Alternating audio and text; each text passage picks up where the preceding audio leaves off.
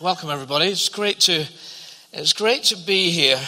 I've been out and about quite a bit this autumn, and um, I was in the worship time last Sunday here, and I just was so touched by being in this church. It's such a wonderful, wonderful place to be.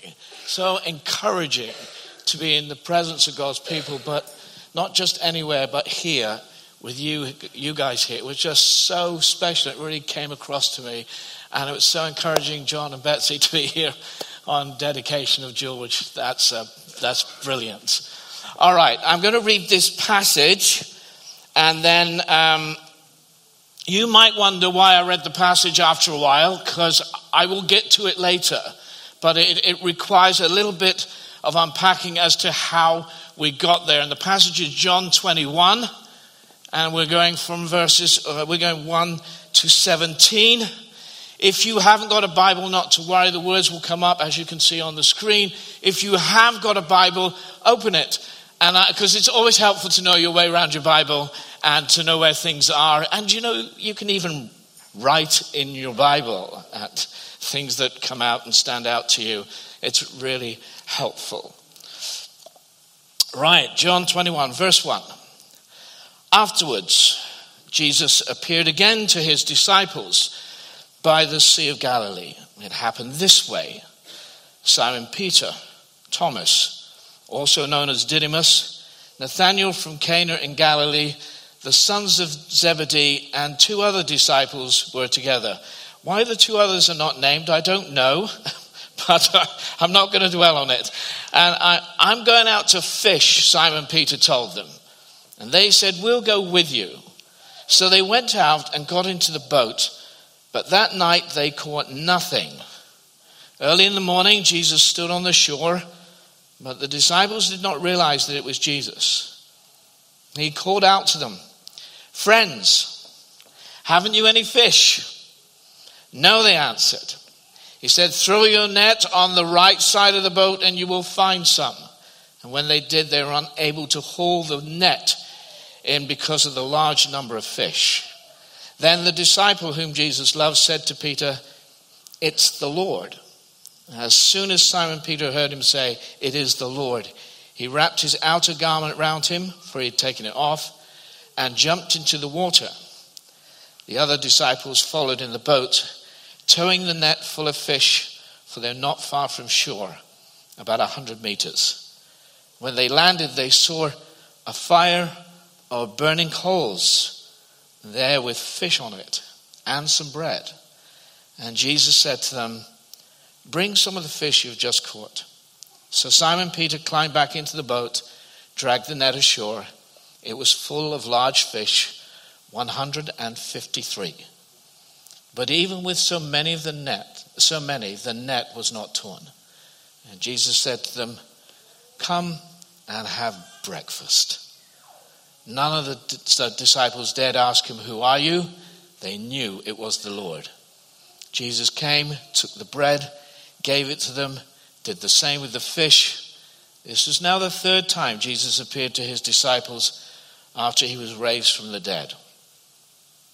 When they'd finished eating, Jesus said to Simon Peter, Simon, son of John, do you love me more than these? Yes, Lord, he said. You know that I love you. And Jesus said, Feed my lambs. And again, Jesus said, Simon, son of John, do you love me? And he answered, Yes, Lord. You know that I love you. Jesus said, Take care of my sheep. And a third time, he said to him, Simon, son of John, do you love me? Peter was hurt because Jesus asked him the third time, Do you love me? He said, Lord, you know all things. You know that I love you. Jesus said, Feed my sheep. Uh, well, today is the last but one of our series on transformed. And uh, throughout the series, we've looked at at people who've encountered Jesus and subsequently their lives have been transformed. And in, in actual fairness, we've, we've covered real people. I, I would go, ordinary people. We've covered their lives, uh, moments in their lives where we've seen despair transformed and disappointment transformed, transforming fear and doubt. We've seen all these things. And it's, it's a recognition that all of us have struggles in life and that we have failed in various ways. And so today is about transforming failure. That's today. Because we are in an, we're imperfect people, uh, that we live in an imperfect world, failure is what we all experience. No one is exempt. And today we're just going to have a look at this stunning example of overcoming failure in the life of one of Jesus' closest disciples. The reason we're doing it, that is because your future is greater than your failure. And if you have a notebook and you write that, your future is greater than your failure. You just write that down. Your future is greater than your failure. So I wonder if you've ever done something in your life you so wish that if you had the chance, you could go through that moment all over again. Now, I'm not talking about a mistake. I was, um, I was uh, always remembered this goalkeeper who um, was holding the ball near his goal, and um, he went to throw the ball out to one of his players, and instead threw the ball into his own net. I mean, I don't know how he lived with that but wherever he went, the crowd would sing, Give us a goal, Gary. Give us a goal, Gary. It was all the more painful because that was the team that I supported and still do. So actually, I'm not talking about mistakes, and that, that would have stayed with him. Actually, I'm talking about personal failure. Perhaps, um, so on a serious note, perhaps it, perhaps it was an argument that got out of hand. You know, tempers flared, and then things got said that should never have been said. Uh, perhaps, you know, words ill used, we know they can ruin relationships, they can destroy friendships. Or perhaps it was an occasion that you were away from home. It was a work stew. Maybe it was a conference that you went on and things got out of hand. And now you wish you could have that moment all over again and change all the consequences that followed that event. Or perhaps it's a financial failure, impulsive spending. You just went on a splurge. I just had to do that. And um, or an overambitious, greedy decision in business. A failure haunts our lives all over the place. And some of us here will still be living with the consequences of that failure. And some will wonder, am I ever going to get beyond it? Am I ever going to go beyond that?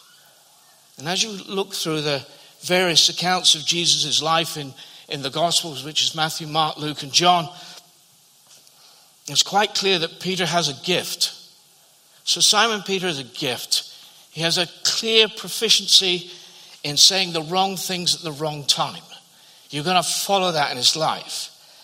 And it's the last night, it's the night before Jesus was crucified. And they have this meal together. It's commonly known as the Last Supper. And in Jerusalem, I mean, tension is really high.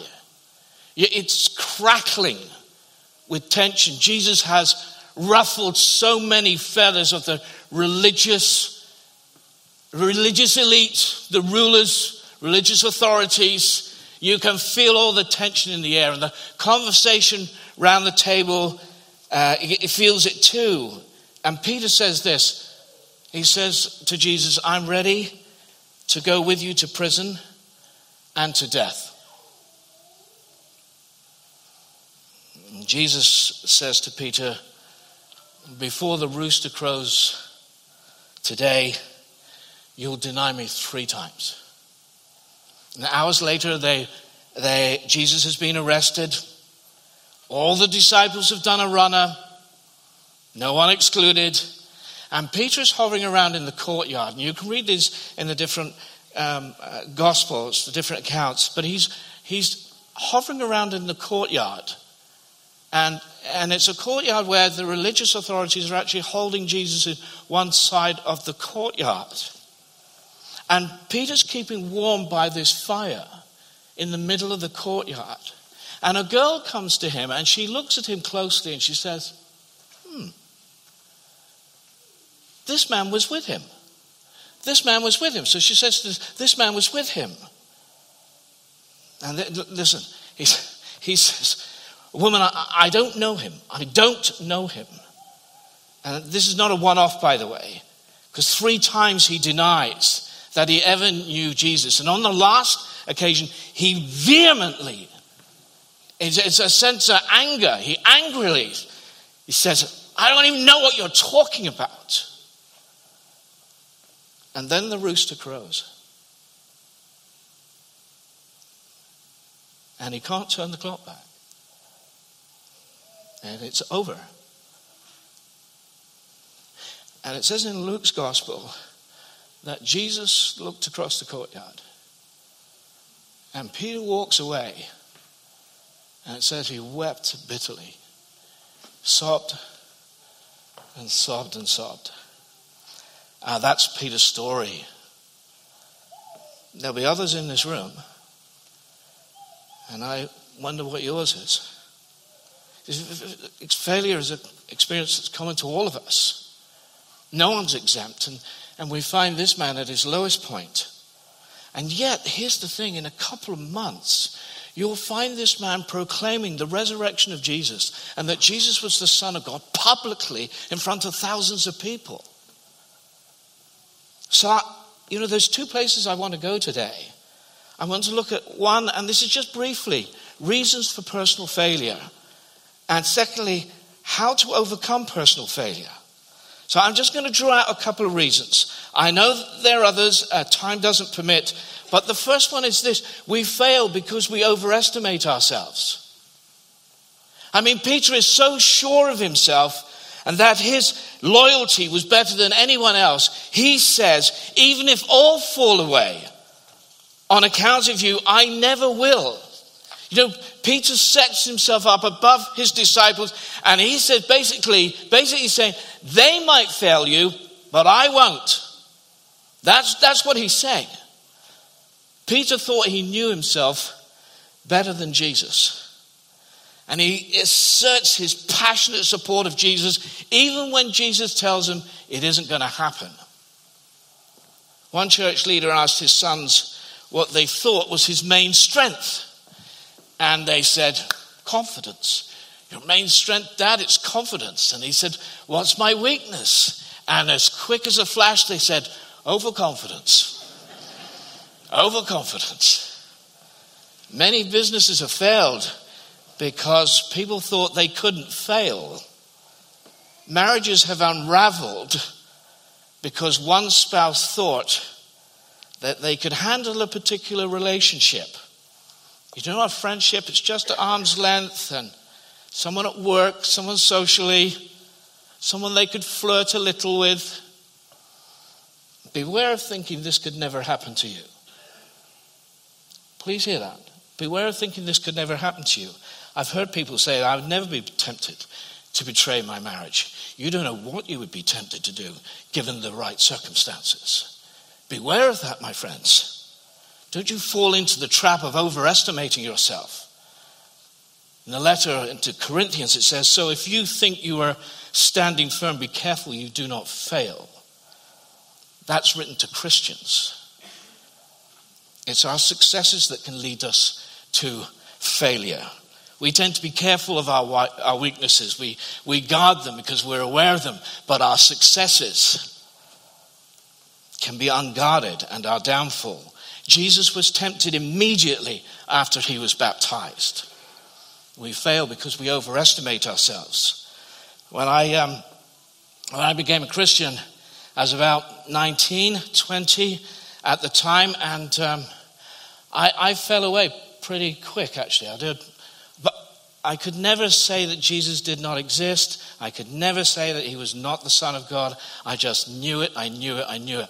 So, in all my years away, I could never say he wasn't the Son of God. I just knew it. But I, the thing that shocked me was the things that I did during that time.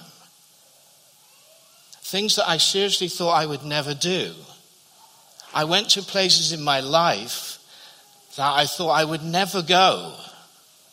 I used to have lines in the sand, and I would say, I will never be like that, and I will never be like that. In those four or five years, I did all of that and more. Unbelievable. I landed up in shameful situations I never believed I would be.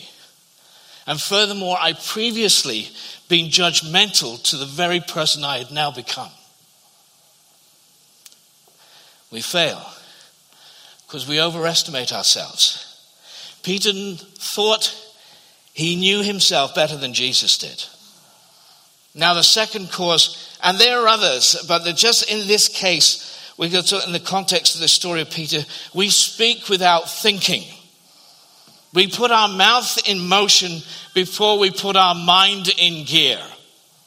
There's a tendency today, more than any other day that I'm aware of, to express ourselves emotionally rather than rationally.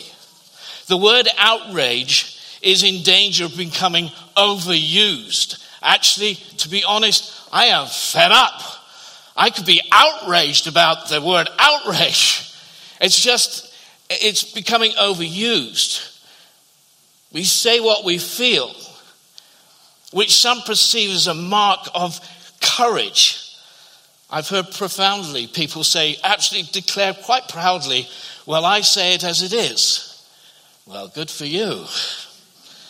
Children do that. It's displayed as a badge of honor. No, it's not. It's often a mark of immaturity. They say what they think children do. boy, can it be embarrassing. So, but it's not just children. We're talking about elections at the moment. So in the 2010 general election, Gordon Brown is one moment telling a voter in Rochdale how lovely it is to meet her. And she has a lovely family. And forgetting that his mic is still on, he gets into the car and he turns around to his aide and he said, You should never have put me with that woman. What did she say? Oh, she's just some bigoted woman who used to vote Labour. My friends, it was a disaster. All recorded. All because somebody's mouth let rip before they thought about it. John Major, a previous Prime Minister, was caught on an open mic using a highly derogatory term. I won't tell you what he said but it was highly derogatory about his own government cabinet. And he uses this term, you can look it up on the internet, a flash of temper. Peter's leading with his mouth. He vehemently denies, it. I don't know what you're talking about. He's been with Jesus three years. Not only did Jesus feed multitudes with the boys' packed lunch, walk on water, still the storm, miraculous healings. People, Jesus had a depth of knowing people and what they were thinking and what their motives were. Peter should have just got their message. Just zip it. Today, this happens all the time.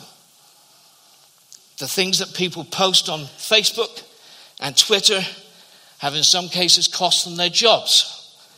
James Gunn, director of Guardians of the Galaxy Films, was fired by Disney when old tweets of his began to circulate, jokes about rape and pedophilia. Job gone.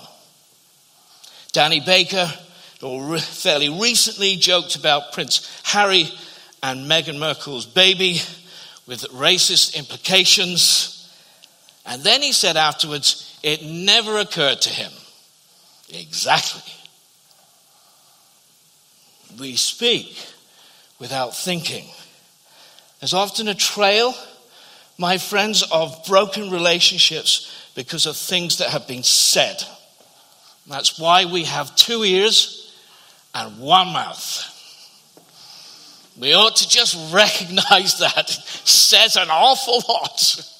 We need to listen a lot more than we speak. There's a reason sometimes now through things that have been said that children do not speak to their parents. There's a reason that friendships splinter and are torn apart. We speak without thinking. Jesus had every reason to give it all a mess, a miss. And it's not just Peter, they all ran that night. No one stood by his side.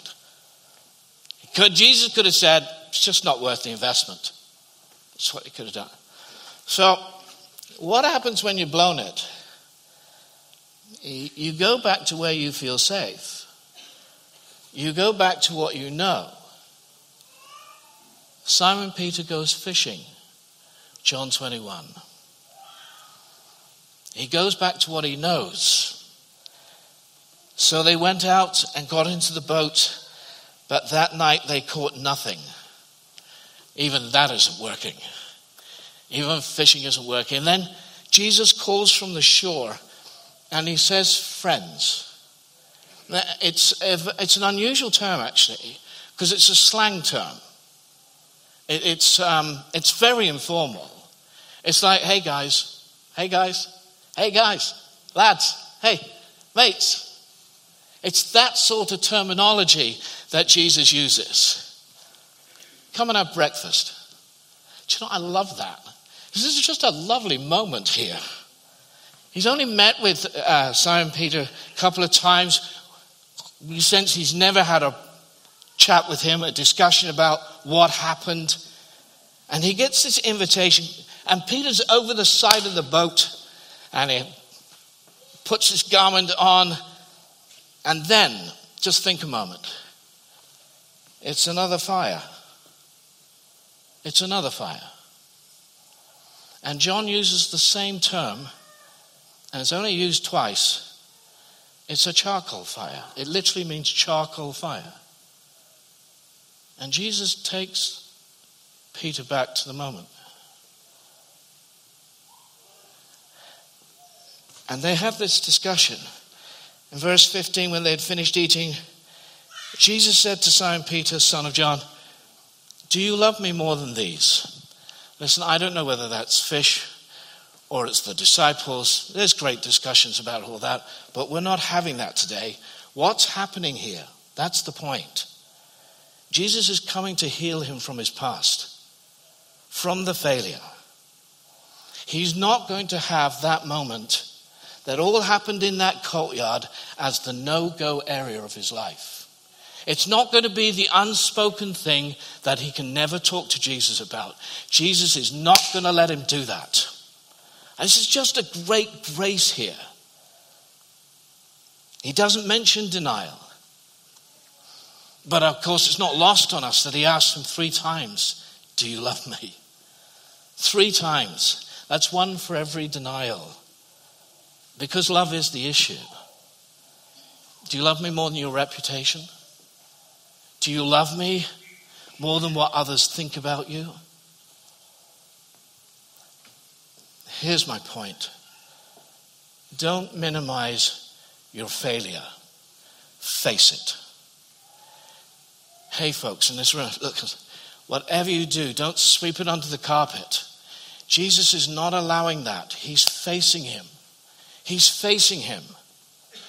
If you want to get past your failure, Believe me, you have to go through it. There is no shortcut to this. You don't minimize failure. You don't rush to feel better. You don't pretend it never happened. You see, notice the point Jesus is still there. Whatever your shame, whatever your guilt, whatever your regret, I'm telling you, Jesus is still there. He hasn't moved.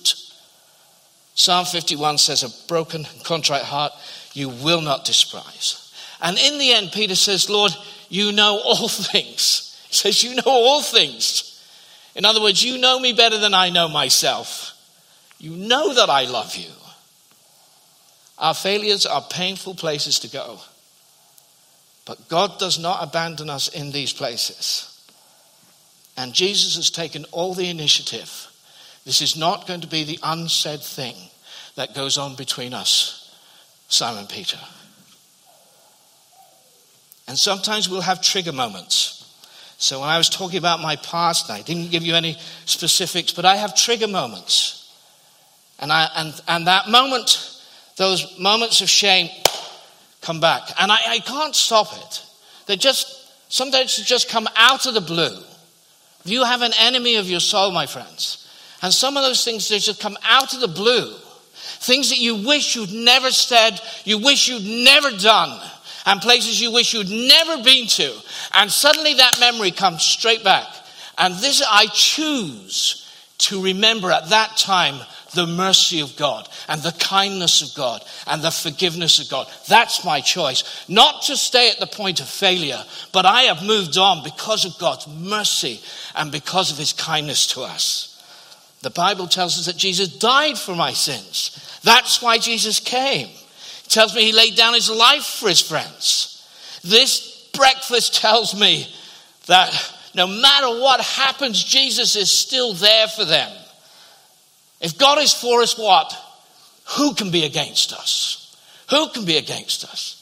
Nothing's changed. And then he says, the, like the first thing he said to them right at the very first of it, he says it again follow me. Follow me. You focus on following. The temptation when we've done those things is to be a spectator, to sit to the side you know, I'm one of the injured. I sit on the bench and watch everybody else. Don't do that. You are not disqualified. Don't do that. Don't disqualify yourself. Jesus says, okay, let's go again. Follow me. Follow me. God wants you to focus on his mercy and his kindness. He says to Peter, Feed my lambs, take care of my sheep, feed my sheep. Peter, nothing's changed. I still have faith in you. I still believe in you. I'm bigger than all your failures. Well, do you believe that's true for you? It's really important for you. It's true for you. The invitation hasn't been withdrawn. Says it again follow me. I often hear people say, that the church is not for them. And they base that on them on their lack of merit, their lifestyle. They say disqualifies them coming to church. I, I laugh, makes me laugh. If that was the case, this place would be empty. Absolutely empty. It's not over. Your failure is not a death sentence to your future. Your future is greater than your failure. And this is what Jesus does He restores people. Thomas Edison worked on this crazy invention called the light bulb. And um, the whole team would take 24 hours to put just one bulb together. 24 hours, the whole team. And the story goes that when Edison was finished with one light bulb, he gave it to a young boy helper who nervously carried it up the stairs. Step by step, he cautiously watched his hands, obviously frightened of dropping such a priceless piece of work. You probably guessed it. The poor young fellow dropped the bulb at the top of the stairs. It took the entire team of men 24 hours to make another bulb. And finally, tired and ready for a break, Edison was ready to have his bulb carried up the stairs. He gave it to the same young boy who dropped the first one. And that, my friends, is a second chance. In Ontario, Canada, there's a city that has a riverside park. And alongside the riverside is large, impressive, artistic sculptures. And every year, they drain the river and they pull out all the debris in the river. And out come all the shopping trolleys, bicycles, tires, car parts, um, you know, bottles, you, you name it, shovels, toilets, they're all in this river. They're all in this river. And the city calls the sculptors together, and each sculptor is given a mound of junk. And they're commissioned to make from it, from the junk, beauty. And they showcase the sculptures along the riverside when they're done. And that's what God does with all the junk in our lives. He transforms it and He changes it. And He gives us a second chance and a third chance and a fourth chance. Oh, thank God you do that, Lord. And He uses this man, Peter, from the very beginning of the early church. And He uses people like Charles Colson, who worked for President Nixon and his illegal actions cost him a prison sentence. He gave his life to Christ, and now there's this amazing work called Prison Fellowship. All because of what God used, all the junk that God used in this man's life and created it for great purposes. What's he going to do in yours? What's he going to do in your life? What's he going to do in your life? Amen.